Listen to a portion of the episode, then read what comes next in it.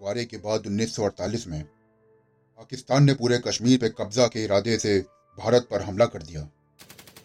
भारतीय सेना जब तक तैयार होती, उससे पहले ही वो झांगर पर कब्जा कर चुके थे। भारतीय सेना की राजपूत बटालियन को मोर्चा संभालने का आदेश मिला और वहाँ से पाकिस्तान को खदेड़ दिया गया। ज़बरदस्त हार से बौखलाए विरोधी ने 6 फरवरी को एंधार पर हमला कर दिया।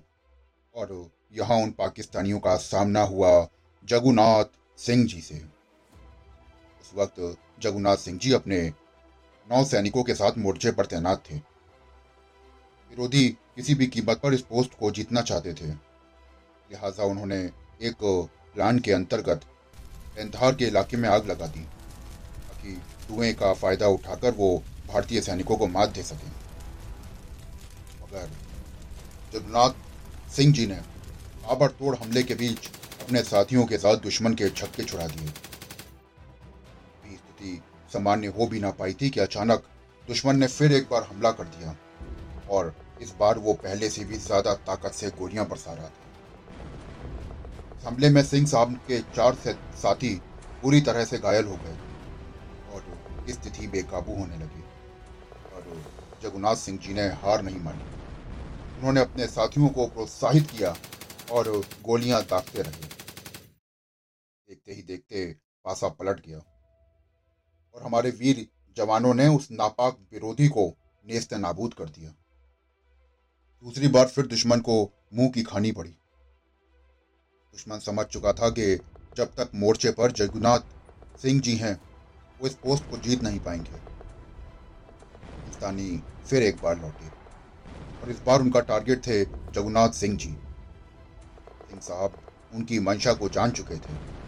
उन्होंने फ़ौरन इस बात की सूचना ब्रिगेडियर उस्मान जी को दी। मदद पहुँचने तक उन्हें सामने विरोधी को रोकना था। सिंह साहब जवाबी कार्यवाही करते रहे और विरोधियों पर लगातार फायरिंग करते रहे। वो दुश्मनों पर लगातार गोलियाँ दाग रहे थे। इसी बीच एक गोली उनके सर पर आके लगी। से पहले कि वो संभल पाते, दूसरी गोली उनके सीने में आके लगी। अगर वीर जाबाज जदुनाथ सिंह जी ने अपनी बंदूक नहीं छोड़ी, और इस मुकाबले में भी उन्होंने दुश्मन को खदेड़ कर नेस्ते नाबूद कर दिया, और दोबारा से भारत की विजय हुई। यूपी के शाहजहांपुर के पास खजूरी गाँव में 21 नवंबर 1916 को जन्मे जगन्नाथ सिंह जी का जन्म हुआ।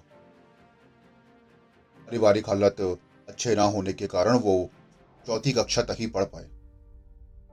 वक्त के साथ 1941 में उनका यह सपना पूरा हुआ और वो ब्रिटिश भारतीय सैनिक बने। उन्हें राजपूत रेजिमेंट का सदस्य बनाया गया और 1942 में द्वितीय विश्व युद्ध के दौरान बर्मा अभियान के लिए उन्हें अराकान भेजा गया। यहाँ उन्होंने बहादुरी का ऐसा अद्भुत प्रदर्शन किया कि उन्हें नायक के पद पर पदोन्नत किया गया। फरवरी उन्नीस सौ अड़तालीस। तन पर नौछावर होने वाले जगुनाथ सिंह जी को मरणोपरांत परमवीर चक्र से नवाजा गया। की कहानी कुशल नेतृत्व, निडरता और साहस की वीर गाथा थी। मैं नाज है ऐसे देश पर हमें नाज है अपने आप पर जहाँ ऐसे वीर सिपाहियों ने जन्म लिया। दोस्तों, कैसा लगा आपको ये एपिसोड? हमें ज़रूर बताएँ। मैं फिर मिलूँगा आपसे एक और वीर गाथा के साथ। जय हिंद!